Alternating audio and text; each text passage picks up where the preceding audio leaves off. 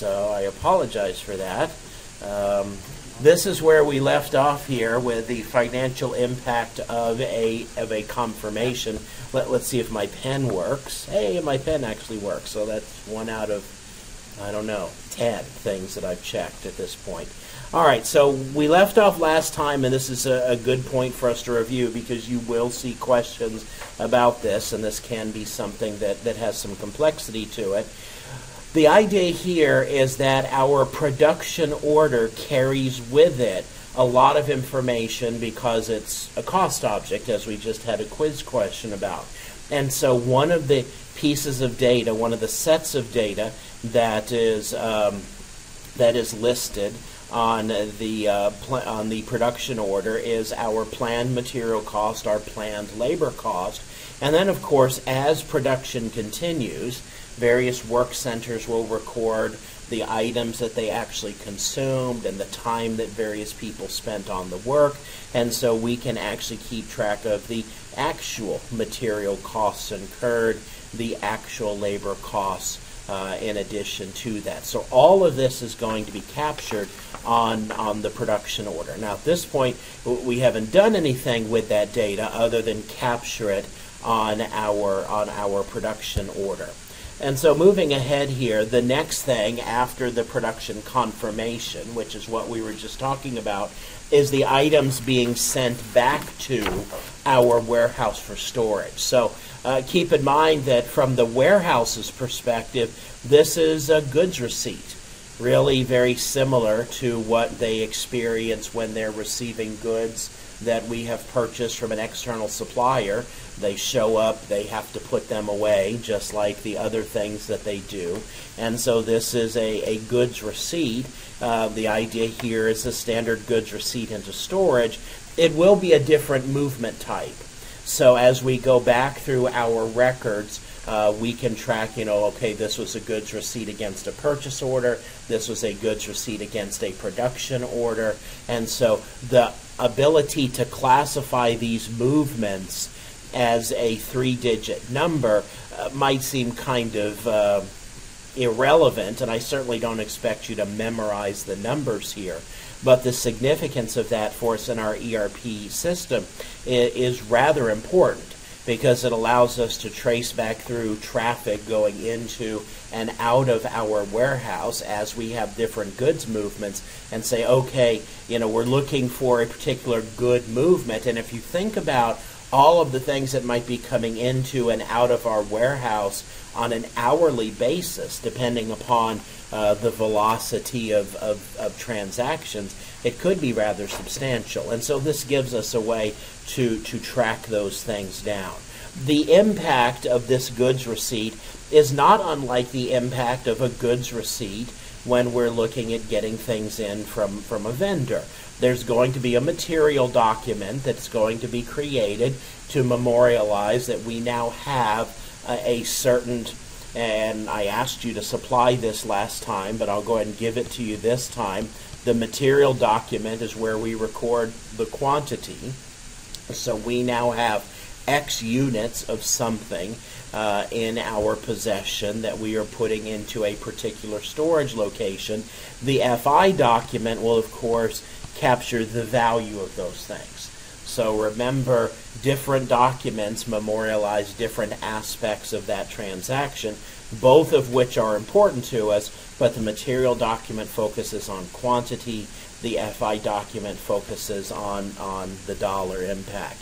The material master will, of course, be updated here, and so that will be reflective of the quantity and the value of the items. So it's memorialized in these different documents, but also if we go in and we look at the material master, it allows us to see this information. So think about all the different kinds of questions this could could generate on an exam. Uh, true or false? Um, the production confirmation document or the production confirmation process is where we update the quantity of items that we have in our possession. Kind of awkward in my phrasing there off the top of my head, but the answer to that would be false. No, The production confirmation just memorializes that production is done, but we don't actually update our quantities and update the dollar value of those things until it goes back to the warehouse and gets checked in. Which realize that could be a matter of, of hours or it could take a couple of days for things to leave the production facility and, and make their way into our into our warehouse. So the production order is going to be a, a, key document throughout this because it, as the cost object that is critical to the production process, is where various quantities are going to be captured. Not only the quantity of things that were produced, but the quantities of things that were consumed. Consumed. There's going to be dates. There's going to be times there's going to be cost reflected there. This production run might have taken a matter of hours, or a production run might have spanned across multiple days. So you would have different shifts of people, you would have different records of that. Regardless of how simple or complex the production process is, the, the production order is the document that is going to, to capture all of that. But we're, of course, talking about the goods receipt step at this point, and the fact that we do, of course, have a goods receipt document. This is not a new slide for us, really. Uh, this picture is one that we saw when we talked about goods receipt of items coming in from a vendor.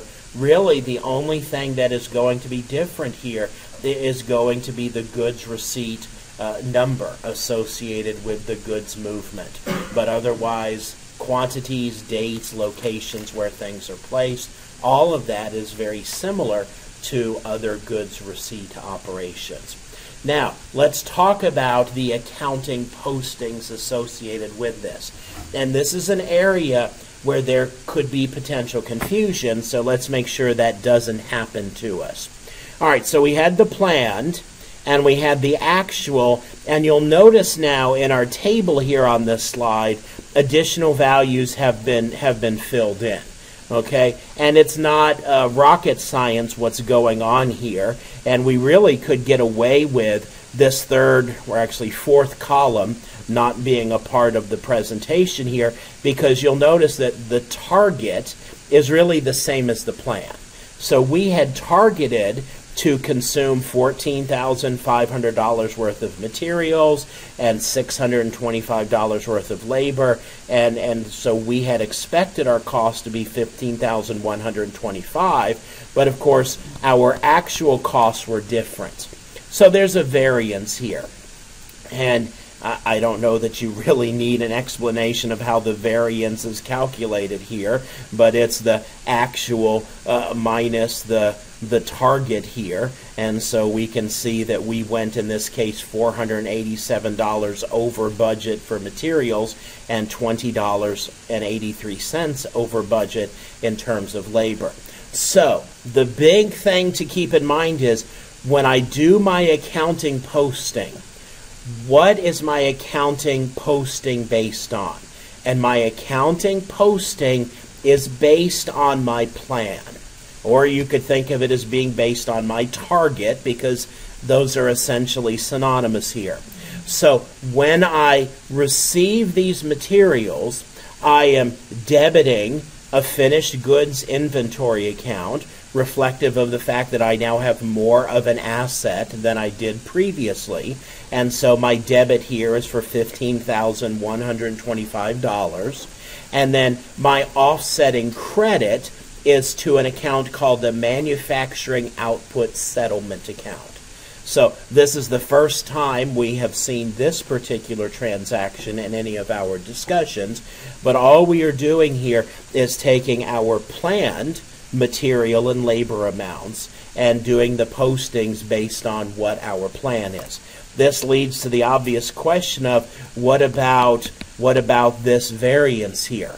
And the answer to that is we're, we're going to have to handle that in a separate posting. But we don't handle that as part of the goods receipt process. The goods receipt process is based totally on the thought that everything went according to our plan. And so this is the corresponding debit and credit. let me reiterate a, a recommendation that I made to you previously, which is start making a list of all the different accounting postings and all of the different processes and, and, make sure you can answer questions associated with them because that will be uh, a part of your overall final exam. Um, yes. Target doesn't always equal plan. It's based on quantity, right? Yes. Yes. So there could be uh, a variation here. We're assuming that the quantities matched up with our plan here. But yes, you're absolutely right, and and we don't really get into the nuances of that. But if the plan was for us to make fifteen thousand units, and for whatever reason, if if what we check back in or what we receive is fourteen thousand five hundred units then we would do our assignment of cost here or assignment of value based on the 14,500 units. So that would be a difference there. It would still be based on the data from the plan, but the actual numbers would be different in that situation. But you guys don't have to worry about that for for the way that we're handling the transaction. Yeah, that's a very good observation.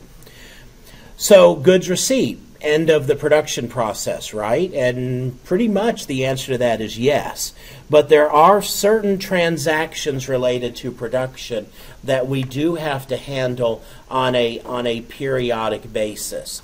Overhead calculation, uh, work in process determination, and, and settlement. Settlement has to do with these variant costs that we were talking about here a moment ago. Work in process determination has to do with what if we get to the end of an accounting reporting period, let's say the end of a quarter, the end of a fiscal year, and we have to account for the fact that we have assets that are sitting in our production line. They are work in progress. We have to reflect that in our accounting postings. And of course, overhead is something that we calculate and update our records on on a periodic basis. But these are not things that we would be doing on a, a daily basis. These would be activities that would be more typically associated with with closing activities for closing a quarter, closing a, a, fiscal reporting period. As an aside, and this is a rather important aside, uh, let me share with you something that's that's not referenced here on the slides. Under the old way of doing business, and this would be true if a company ran SAP ERP or any other ERP or enterprise information systems. Under those old systems, you would close periodically. And so you would typically do your year end closing, no surprise, once a year at the end of your fiscal year. And you might do some quarterly closing and other things of that sort, but clearly your big focus is on your year end closing. This involves a lot of reconciliation of various accounting calculations and other records. This is not a trivial activity.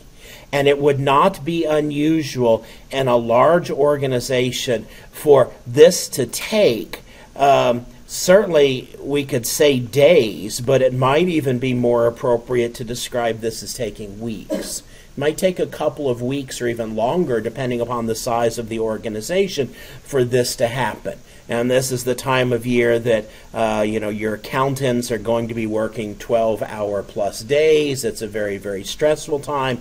There's a lot of very important things that are going to have to be done here. One of the challenges with this is is if we wait and we close our books only annually then we really don't update a lot of our overhead calculations and a lot of our other things uh, until once a year. Which means that um, we might have had, let's say, cost overruns that have been going on now for an extended period of time, but we haven't really formally captured that in any of our accounting records, which means that our prices are, are not reflective of reality. That's a challenge with this periodic closing. But the reason why companies do this is because of how time consuming this can be. And some of it is things that's time consuming for people, but some of it is things that are time consuming for computers to do. For example, uh, we talked previously about depreciation posting runs. Well, a depreciation posting run is something that could take uh, our system a few hours to actually do that, depending upon how many items we're depreciating and the depreciation schedules and so on. Well, this changes with SAP HANA. Now, I should say more formally, it doesn't necessarily change with SAP HANA, but it does change with SAP S4. And I want to reiterate this because this is something that I think is particularly relevant for you guys, particularly those of you that are are, are going to be entering the workforce in the near future and, and may be involved in this for your company. Okay, let's just back up a little ways. Let's not go all the way back to the beginning. But in the recent past, there was SAP R3. SAP R3 turned into SAP ERP just by way of naming. And in fact, a lot of companies run a, a set of products called SAP Business Suite. And SAP Business Suite uh, would typically be SAP ERP, SAP uh, CRM, uh, supply chain management, and um, what's the third one? Product lifecycle management. Okay. Now, a given company might not run all of these things, but if they run a combination of this, you'll typically hear them saying, We run SAP Business Suite. Well, everything that we have talked about so far to this point is, is database agnostic. You could run that on any old database your company wanted to. But what SAP, as of about four years ago, has wanted companies to do is move to SAP HANA. Now, the first step that most companies will take is just to migrate their SAP Business Suite onto SAP HANA. And when you do that, you, you get a benefit of the enhanced performance of SAP HANA, but you're fundamentally still running the same software with the same functionality and the transactions look the same and, and life is not very, very different, except things hopefully happen a lot faster for you. The next step in the overall evolution here is SAP S4. And we have talked about SAP S4 as being the next generation of, of ERP and the SAP Business Suite, where everything is rewritten based on SAP HANA technology. Basically, if you want to think of it this way, and it's not a perfect analogy, it when you do the transition from SAP Business Suite to SAP HANA, it would be like if you had an old car and you took it in and ripped out the old engine and put a high performance engine into it. Well, now your car can go a lot faster because of the high performance engine, but it's still the same old car you've been driving. And unfortunately, if your car had an alignment problem before or the air conditioning didn't work, that's the same situation you're in right now. Well, SAP S4 says, well, instead of just going out and slapping a new engine in your car, uh, let's sell you a brand new car. And of course, your new car is going to come with a new engine in it, but everything else is going to be new as well. That's SAP S4. Now, for the sake of, of making sure you understand how this actually works, this is a product that is not fully delivered at this point. SAP has released what they call S4 financials, which is financial accounting and cost accounting in this new environment. They also are in the process of releasing S4 logistics, which has to do with material management and I expect production and the things that we have been talking about here as well. The next thing that they are supposed to be releasing is, is project planning. But the time horizon for that is still unclear at this point. And there will be more things delivered down the road. So basically, SAP is delivering this product in, in phases. And what they do is they've given you basically, and I don't know how this works in the context of my metaphor, it'd be kind of like if you went to a car dealership and said, okay, we can sell you a new car, and right now you get the new chassis and you get the new motor, but we don't have the interior yet. So stick with this old interior, bring your car back in a month, and we'll swap it out for the new interior. That's kind of what they're doing to companies at this point because they're still developing this product. Well, what does all of this have to do with this slide about periodic processing? S4 has totally rewritten the way that financial processing is done. Under the old SAP ERP, for example, accounting documents were spread out over multitudes of tables. Financial accounting and cost accounting was segregated.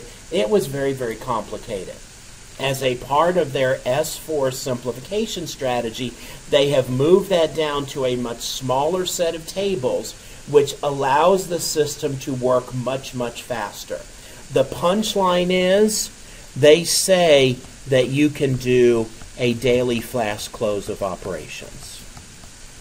So instead of periodic closing once a year, you can close every day at the end of business which means that things that we were only capturing data on on a quarterly or annual basis, we can essentially capture that on a daily basis. And if we're having cost overruns, we can reflect that in our pricing much, much faster than we have been able to do that previously. Now, let's be clear this daily fast close is not a complete close. You know, we don't have to file tax returns and all of the other things like that on a daily basis. So you're not doing everything that you would do with your annual or quarterly close, but for the important accounting postings and other things like that, you can actually do this every day now. And it's something that a lot of companies are finding uh, very, very attractive. Yes? too much information bad? Like, you you have a bad day, and all of a sudden you're like, oh, well, I gotta change it all up, but really you had a bad day. You know, your point is is really well taken, which is okay. This is cool that we can do this, but what does that mean for us in business operations? You know, uh, we we have maybe we used to every year get our end of year closing information, and all the managers would get together and use that to develop the strategic plan. Whenever you get that information every day, what are you going to do with it? And and companies, you know, this is one of those things where SAP is saying, "Hey, now you can do this," and companies just saying, "Wow, that sounds cool." But what does that mean? And and that's the open question here a lot of things like this daily fast close, SAP touts as here's something you can do now that you couldn't do before, give us money. And businesses have to say, okay, well, would that really be valuable or not? And I expect a lot of companies that move to S4 won't change their habits. They'll still do closing the way they always have, but they would at least have this capability. Yes? Um, just for an application, you probably could set up a tolerance so that if your daily hits a certain level, then you start taking it into consideration. If it goes below or above a certain level for the week, month end, etc. And that would be, I guess, where the daily close would come in. And I don't know if we've talked about it in here, but it, it bears uh, reiteration if we have. IBM and SAP have partnered in the creation of what they're calling their boardroom of the future, which looks like a really cool place to work. It looks like something you'd see on Star Trek because it's a room where basically all of the walls are nothing but computer monitors. And it's all uh, performance displays and, and dashboards of different things. And, and the idea is that you know you could convene your board meetings in there, and as you look around the room, you could see things that are going well and going poorly. But it's just not feasible to you know, oh look, that just turned red. Let's get right on that. You go crazy really quickly. So yeah, the idea of figuring out, okay, only when it gets this much out of tolerance do we care, and we're not going to look at it second by second because we'll go nuts. We'll look at it weekly. Yeah, all of those are things that companies are going to have to figure out. But it's a new reality. It's something that companies could not have done before because the computing power and, and the infrastructure wasn't there to support that. All right, so we talked about here or mentioned overhead calculation, work in process, determination, and settlement. So let's talk about that for a second. Overhead calculation, we have a lot of indirect costs. Remember that our production order captures the fact that Bob stood in Work Center 217A and ran the lathe for 45 minutes on this prediction, particular production order. So Bob writes that down, and the cost of Bob's labor gets incorporated into the production order. But what about Bob's supervisor and the plant manager and the secretary and all of the other costs associated with our manufacturing facility that would not be direct labor? It's not free. We've got to account for that somehow. Well, those are indirect costs. So at some point, we have to take all of those costs and allocate it to our overall cost of actually engaging in manufacturing. We don't keep track of it on the production order because we can't say, okay, the supervisor stopped by and looked at this for 20 minutes, so I have to assign 20 minutes of that time to this. So what we do is we just take these periodic amounts and you know once a month we add in the supervisor's salary, the manager's salary and so on. And then we have other things like the electric bill that comes in you know, let's assume once a month, water bills, other things of that sort. What's that? Depreciation would fall into this category. All these other things that are part of the cost of operating our manufacturing facility that aren't aren't direct costs. Now, what's going to happen with all of these overhead calculations is these values are accumulated in, in cost centers. So we would have a cost center associated with probably management salaries, with utilities, and other things of that sort. And then periodically, we would allocate these to production orders based on predetermined rules. Now, you did this in your lab work, but I, I don't know to what degree you understood what you were doing, and you didn't do it related to production. You did it related to, I think, a company picnic. But let me give you a hypothetical example. Let's assume that we operated our factory 365 days a year, 24 hours a day. Okay? Workers don't even get Christmas off, no holidays. We are always open, always doing stuff. Okay? It's not the most pleasant way to work, but it makes my example here a lot easier. Okay? And further to make my example really easy, when we add up all of our indirect costs at the end of the year, we had $365,000 in indirect costs. And to further make our life a lot easier, every day we did exactly one production run. So every day was just one production run, and we started at the beginning of the day, we ended at the end of the day. There was no overlap. All that happened every day, one production run for always the same quantity. Well, at that point, you could say, okay, we got this $365,000. We need to allocate it to the production orders we had 365,000 or we had 365 production orders, all of the same size. Let's give each of them uh, a thousand dollars, and we can do that. We allocate that. That would be a very reasonable thing to do.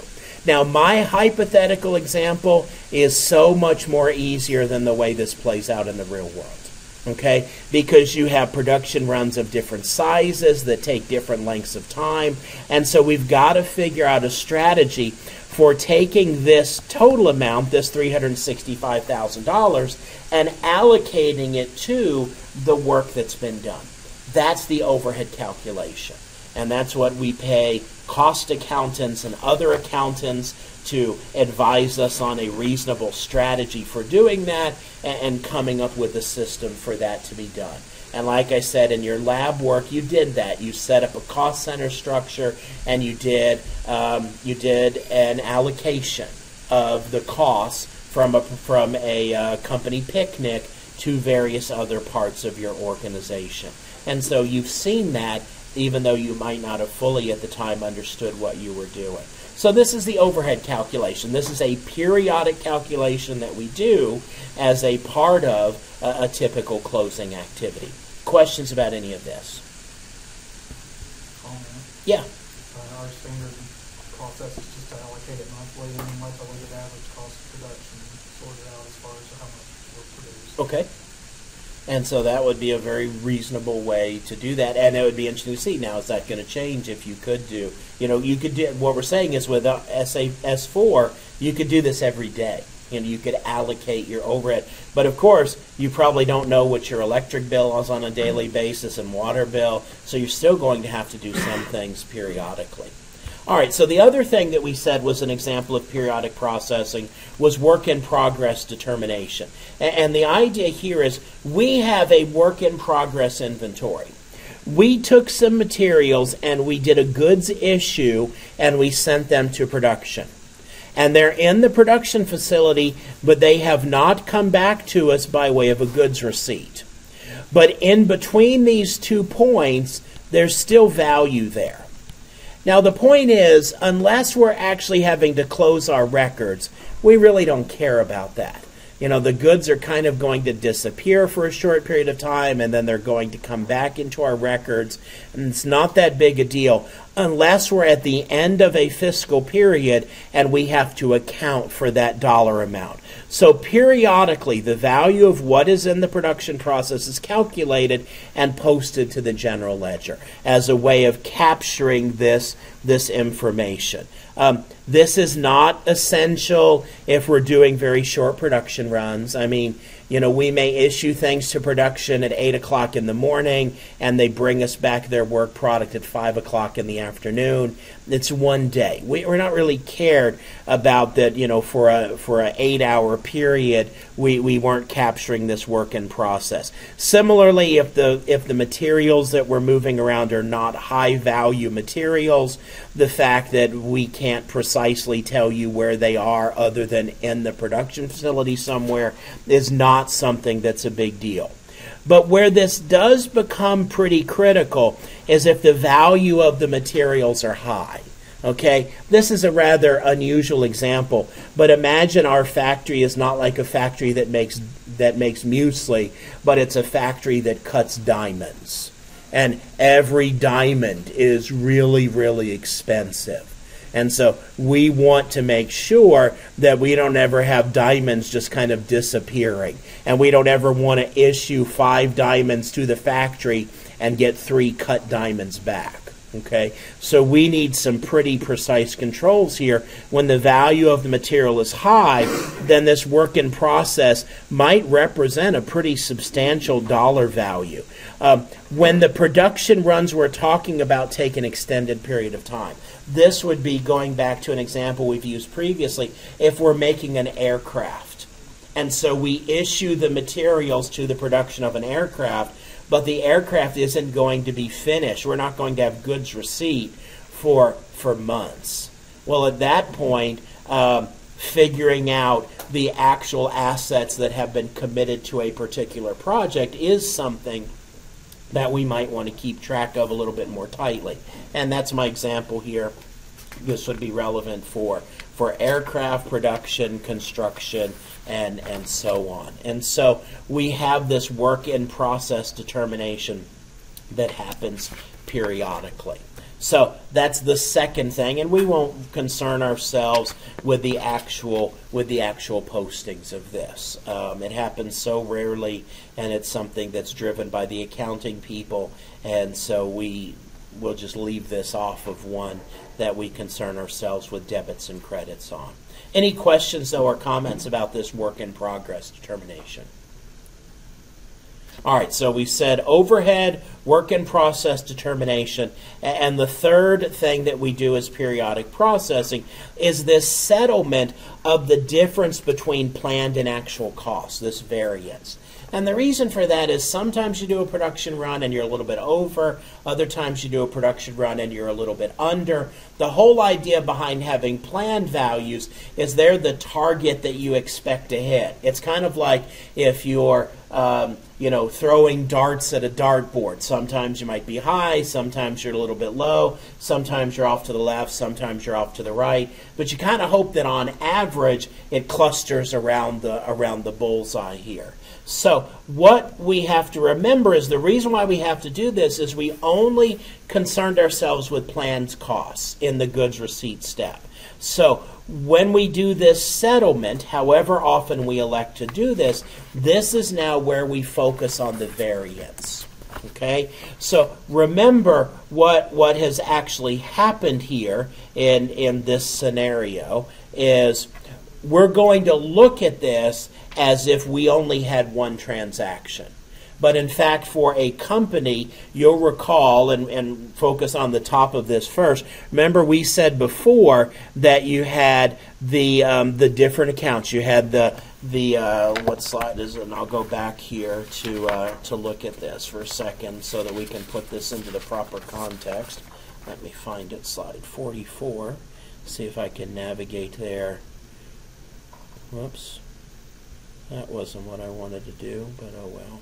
Okay, so remember before we debited the inventory account and we credited this manufacturing output settlement account. All right, now we're, we're going to look at this manufacturing output settlement account and we're going to take care of. Um, or excuse me, let me back up. We're going to take care of the variance that we see that's down here in this particular particular table. So what's going to actually happen here now is, is we have the variance amount, which in this case $508.33. We're going to take that variance and we're going to debit the manufacturing output settlement variance account by that amount and credit the manufacturing output settlement account. Now, what this is is you notice if we add these two items together, it gives us this 15,633.33. So manufacturing is reflecting the fact that they actually, if you will, spent 15,633. But we don't want to toss this $508 into an asset account. You know, we don't want to basically say, oh, because you were bad at making it and cost us more money, that makes what you made more valuable. The value of the item is, is what we plan for the value to be. But in order to capture the, the overrun here, we have these settlement variance accounts which allow us to over time accumulate this. Now what this means is that in fact if if our variance were a good variance, and let's use good and bad versus positive and negative for the sake of clarity here. If we actually made these things cheaper than we had planned, well, some of these numbers over here might might be negative numbers. And so what might happen is sometimes we have a cost overrun, sometimes we have a cost overrun underrun, and so over time you would hope that the balance of this account would would hover close to zero. But if we see the balance of this account being a very, very large debit balance, then that tells us that our plans are kind of out of whack. And we really need to figure out why we see that discrepancy. Questions or comments? All right, so let me get my paperwork back in order here.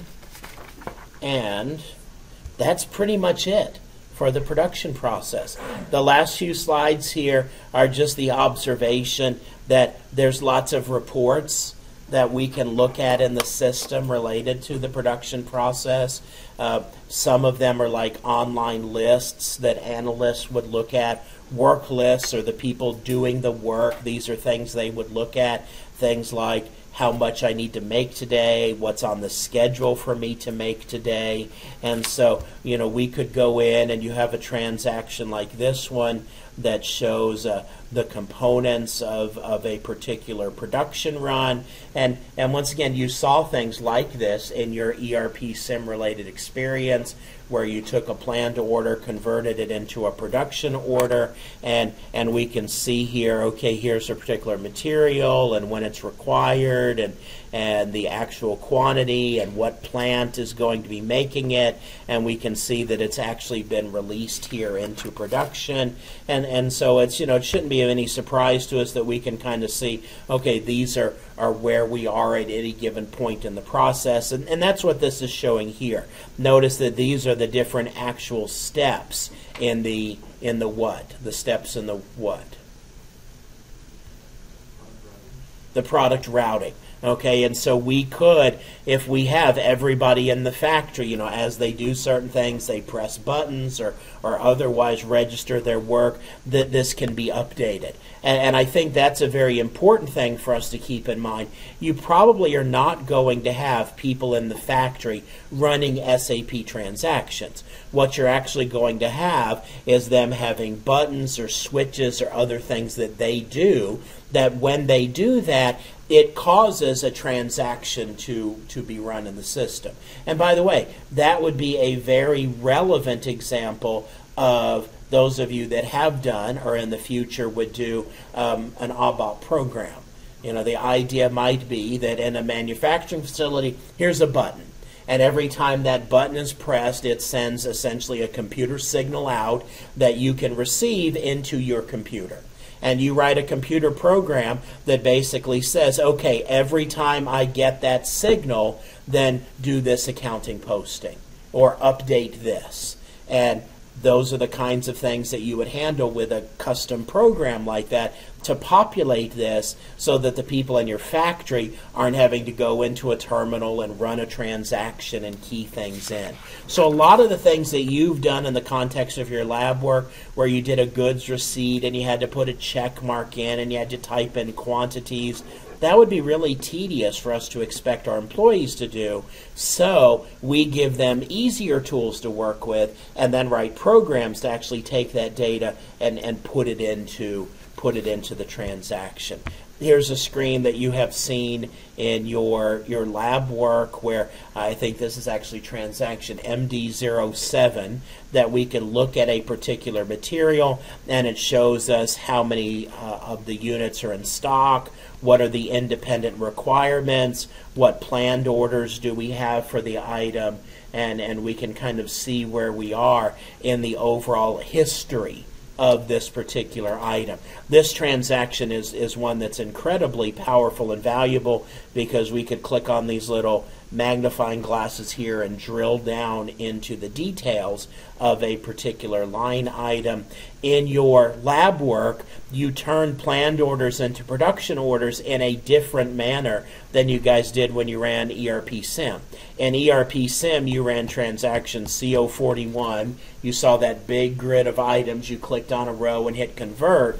You could also, on this particular transaction, right click on any of these planned orders and there's an option there for to convert to production order. So this particular screen is one that can actually drive a lot of the actual work being done in the context of production. And that is the end of the production process. And so uh, I think we were in that particular discussion for what, about uh, three days together, but we have wrapped that up at this point questions that you guys have about the production process. How does ERP account for byproducts? I don't know that I could give you a good answer for that. Um, it does, but I don't know what the mechanism is for for that. Other questions?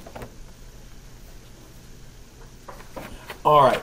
The next thing that we are going to talk about, which is the material planning process, is our our last big discussion. And I think, in light of what I had mentioned previously about when we're done with that, we're done, and the fact that we still have about 30 minutes of class time left. I think let's go ahead and go into this, and then maybe with the jump that we're going to get on it here, and then our time together on Monday, uh, we may be able to to uh, to be finished. So give me a moment here. Hopefully you you printed out this last slide deck here on on the material planning process. I made this comment, I think, in the context of our discussing the production process. But the heart of an ERP system, where ERP got its start, was in companies that were engaged in manufacturing, wanting to use computers to help them with manufacturing. And it got started with the MRP process and helping companies do ordering, and then helping companies do the overview management of their production process, and it kind of grew out from there. So, a lot of the core functionality that companies rely on these systems for is helping them manage their materials. So, the material planning process is broken out by your textbook into a separate chapter, and so that's why we are, are treating it this way. But as a point of fact, we're really just kind of continuing our discussion of the production process. Material planning looks at questions like what materials do I need? And I will once again harken back to your example with ERP SIM.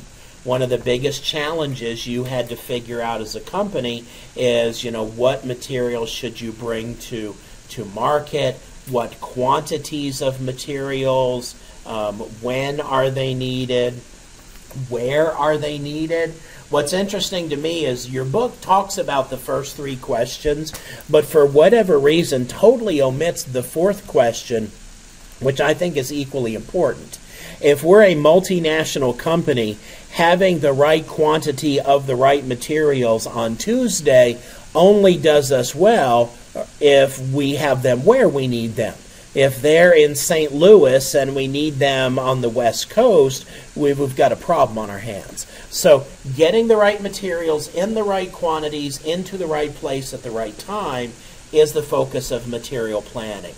The challenge here is, and, and I don't know whether you ever consciously realize this in the context of ERP SIM. What I really like about the ERP SIM experience is generally, if you have eight teams, all of those eight teams typically are, are profitable. We have occasionally had semesters where during our ERP sim competition, one team ran into a loss situation. But for the most part, all of the companies wound up profitable.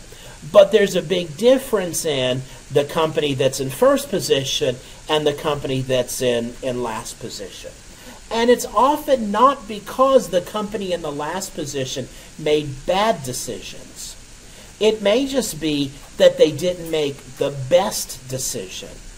You know, you could have sold blueberry or strawberry, and neither one of those is a bad decision, but the better decision, the best of those two, would have been blueberry.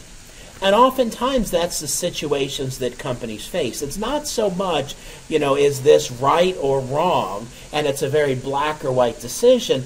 It's the idea of we could do these eight things, all eight of them have pros and cons associated with them, and if I pick the wrong one, then the outcome's going to be different between the one that I picked and the one that's the best one. And that difference in the between what I picked and what's the best we refer to that as, as opportunity cost. And so this is where you really get into uh, refining your operations and trying to focus on not just making good decisions, but making the best decisions. And so what you have to do in trying to make these decisions is look at the costs and look at the risks associated with each of these questions and, and realize it's a very complex process that can represent a strategic opportunity for a company. Some of you are in a, a, graduate course that I'm teaching this semester, and it's a good example of this, so I'll, I'll mention it here. Uh, Walmart, world's number one retailer. Revenue, world's largest company. If you do a lot of buying online, chances are pretty good you've bought from Amazon, but you may never have bought anything from Walmart.com. Walmart runs an online store, but it is nowhere near as successful as Amazon. Well, why did that happen? And I believe one reason why it happened is at a certain point in Walmart's history, they had a decision to make as to do we jump into this online world and really try to exploit that, or do we stick with doing what we do really well, which is building physical stores and dominating the world in store based retailing? And they pretty much decided to continue dominating the world in store based retailing. Is that a good decision or a bad decision? The only way to really know that is to back up in time, make the other decision, and see what the difference would be. And of course, without a time machine, we have no way of doing that. But this difference between the decision that you made and this other decision is this idea of an opportunity cost. And of course, in business, we want the opportunity cost here to always be as small as it possibly can, which would mean that we are essentially uh, making the best decisions. And you face this a lot in, in business. You know, you're a company and you're a steel manufacturer and you buy materials from a supplier. And another supplier pops up and says, hey, I can sell you that same material for 2% less. Well, you think about that and you might say 2% less. I like less. If it's cheaper, that's great. But then you also have to look at it and say, well, how do I know it's going to be as good a quality? And this supplier that I'm already dealing with, they deliver it to me in a way that already works. We know how to deal with their product. We're already locked into operating it that way. Is it worth the savings of 2% with the chance that I would be taking to switch to this other company's products, which may or may not actually be a good decision? And I might look at that and say, no, for a 2% savings, not worth it. I'm going to stick with my existing supplier. Now, if another supplier pops up and says, I can save you 20%, we might say, yeah, that's worth the chance. You know, we'll, we'll look at all the issues, but we realize there's still risk associated with this. And so a lot of things in business are those kinds of assessment. You look at the upside, you look at the risk, and you try to figure out what, what the best thing to do. We face a lot of those things in this context of material planning. One scenario, which I just mentioned, the, the selection of a supplier. Well, one of the key focal areas in material planning is how much. That was one of our questions. How much of something do we need? And the idea here is that the demand for materials is derived from other processes. If I walked up to you and said, how much blueberry muesli do we need? You know, you probably, first of all, would look at me like I'm crazy. But then if I said, okay, no, you know, play along, how much blueberry muesli would I need? You really can't answer that question without asking me a whole bunch of questions because it's not a question like who was the first president of the United States that is a factual question that has a definitive answer. How much of something do I need is derived from other things you know, what am I expecting to sell? Um, if we are a make to stock company, and I said to you, oh, well, um, we're expecting to sell 10,000 boxes a day for the next 30 days. Well, okay. You know, now you can give me a better answer to my question of how much do we actually need. Um, the demand for materials is often derived from a sales forecast, which is why we really want to do as good a job as we can with coming up with a, a realistic sales forecast. Um, it, if we are a make to stock business, our demand would actually be based on actual sales. So in that situation, it's not so much that I'm basing this on we think we're going to sell the answer is based on we did sell and we already have contracts for the following items, and, and, therefore we have to make good on that. We also, of course, engage in things like production planning and plant maintenance and project planning, all of which give us demand for materials. What am I talking about here? Well, we've mentioned this before, but in the context of plant maintenance we have robots and other production equipment all around our factory. We have a lot of forklifts, and periodically those forklifts need to be tuned up and have belts replaced and be uh, oiled and lubricated and other things of that sort. And so we have to have the materials on hand to engage in that kind of preventative maintenance. So our demand is derived from obvious things like orders from customers and things we plan to sell, but it also comes from a lot of other little things that we might overlook, but we shouldn't, related to areas that could generate demand for, for materials as well. So we have already talked about this idea of a procurement proposal. Um, typically, this takes the form of a purchase requisition where someone in our organization says, We need this, go out and, and buy it for us. But we also have to recognize, and, and we've talked about this before, sometimes the way we would want to respond to this would not be going out and buying something, but in fact making something. An example I like to use of this is if you were a salesperson and worked for Apple, you would not tell your boss, you know, will you buy me a Dell laptop? You would get an Apple laptop probably sent to you directly from the factory. You wouldn't go out and buy it you could just transfer it internally in your organization. So this diagram is in your book. And what I don't like about this diagram, or I guess I should explain to you about this diagram, is every other diagram that we've seen of a process has been like do this step, do this step, then do this step, and very defined. This is an effort to describe the material planning process by way of a diagram, but it just doesn't work that way. You know, they've tried to create a picture out of something that's not a linear process. You know, the idea basically is okay, we have an operations plan. And out of that operations plan, we have requirements, and those requirements relate to these procurement proposals that we just talked about. And so those procurement proposals might result in us buying something, which would mean we're going to engage the procurement process, or it might result in us making something, which would result in us engaging the production process. And a lot of times, the outcome of these two processes let us make inventory, which is what we actually turn around and sell. So, the merit of this diagram, I suppose, is it emphasizes that what you actually sell to customers is a product of things that you bought and things that you made, or some combination of that set. But otherwise, don't treat this diagram the same way you treat the other process diagrams where where you are focused on one step coming before the other. Uh, I put it here just by way of facilitating our discussion. What are the organizational parts of our organization that come into play in material planning? It's not really that different than what we talked about with production planning. The client is always relevant. The company code is relevant for financial accounting reasons. The plant and storage locations are focal elements in logistics in general.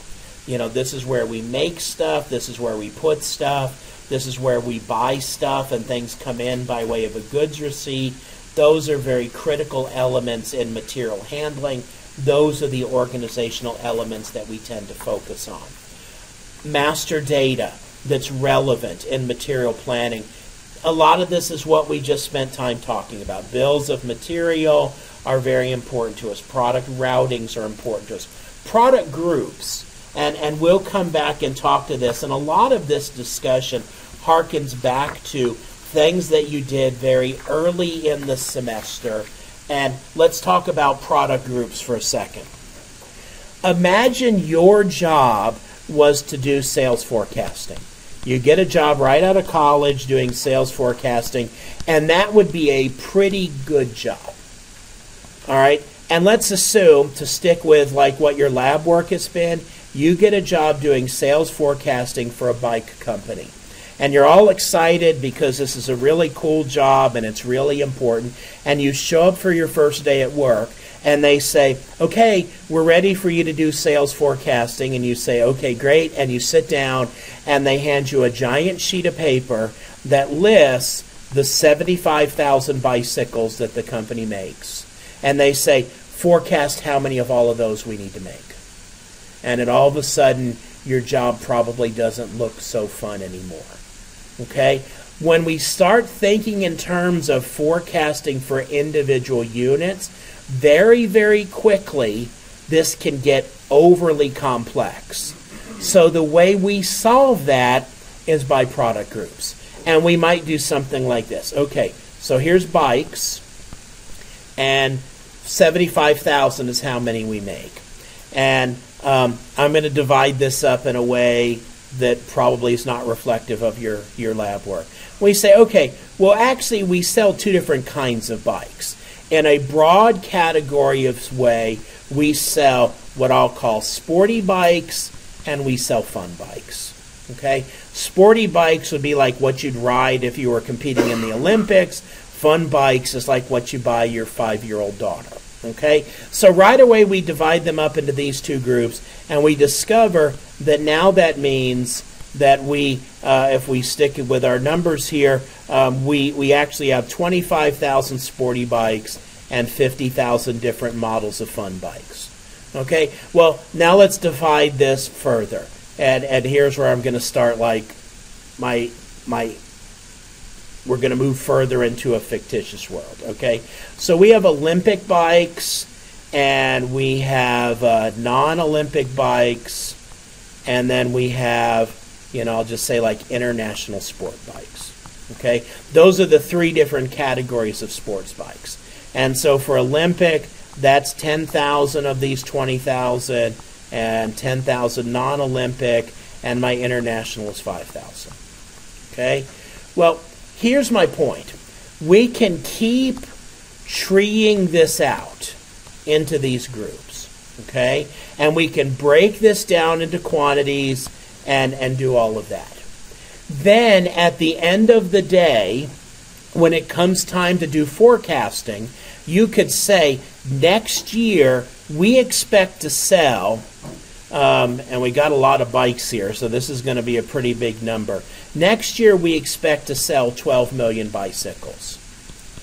And of those 12 million bicycles, we expect 20% of them to be sporty bicycles and 80% of them to be fun bicycles. And of the 20% that are sporty bicycles, um, we expect 40% of them to be Olympic, and 40% of them to be non Olympic, and 20% to be international. And notice what I'm doing now as I start working down the tree. I'm just dealing with proportions here. And once I take into account all of those proportions based on these product groups, now I don't have to do the actual forecast. I can push this onto the computer. All I have to do is come up with a good basic number here and then come up with reasonable proportions for different product groups and my estimates will come out of that. Let's look at like a Walmart store. Okay? If we looked at a Walmart store here in Johnson City and a Walmart store in Atlanta, we would see a lot of similarities. They sell a lot of the same products. There are some products that are different, but let's just focus right now on the products that are the same. One big difference might be that when you walk to the shelf here in Johnson City and looked at, let's say, uh, frozen pizza, a particular flavor of frozen pizza, there might be 10 units of that here in Johnson City, where the store in Atlanta would have 25 units. Same products, but just different quantities to meet the demands of that locale. Well, that's what product groups allow us to do. We can build these structures, put things in different groups, and then when we plan, we don't have to plan based on individual items, we plan based on, on these groups. And then we force the work onto the computer. We force the computer to look at the bill of materials and say, okay, you figure out how many you know seats I need to order and how many of this model handlebar I need to order. And we have the computer do the explosions is what we would call this. Because computers are really good at that. So we keep our eye on the big picture. We use the computer to help us with that product groups are, are a reasonable way to do this. So, you know, the system has it has the MRP view, it has the work scheduling view, all of the things that we've talked about before is a way that the system can help us decide, okay, what are we going to make in-house? What are we going to buy? And what are we going to do some of each with? And then what things are we going to discontinue? I think I shared this with you previously, but it's relevant here for me to repeat. In ERP Sim, you produced all your muesli. The developers of ERP Sim have toyed with, but not actually rolled out a version of the game where you could contract with other companies to actually make your muesli, which would be kind of interesting. You know, you could be company C and be making muesli to sell to your customers and also making some muesli for company D as a subcontractor. And you might say, oh, we, you know, we have demand in excess of what we can make, so we're going to make 150,000 units of blueberry muesli, and we're going to buy 150,000 units from a supplier. And it might cost us $1.75 to make it ourselves. We have to pay a supplier $1.90, but it's still a good deal because we're selling it for 275 a box. Those are the kinds of decisions that companies run into all the time because very rarely is it a I always make it, I always buy it situation. Sometimes you're, you're doing a blending of this. Comments or questions?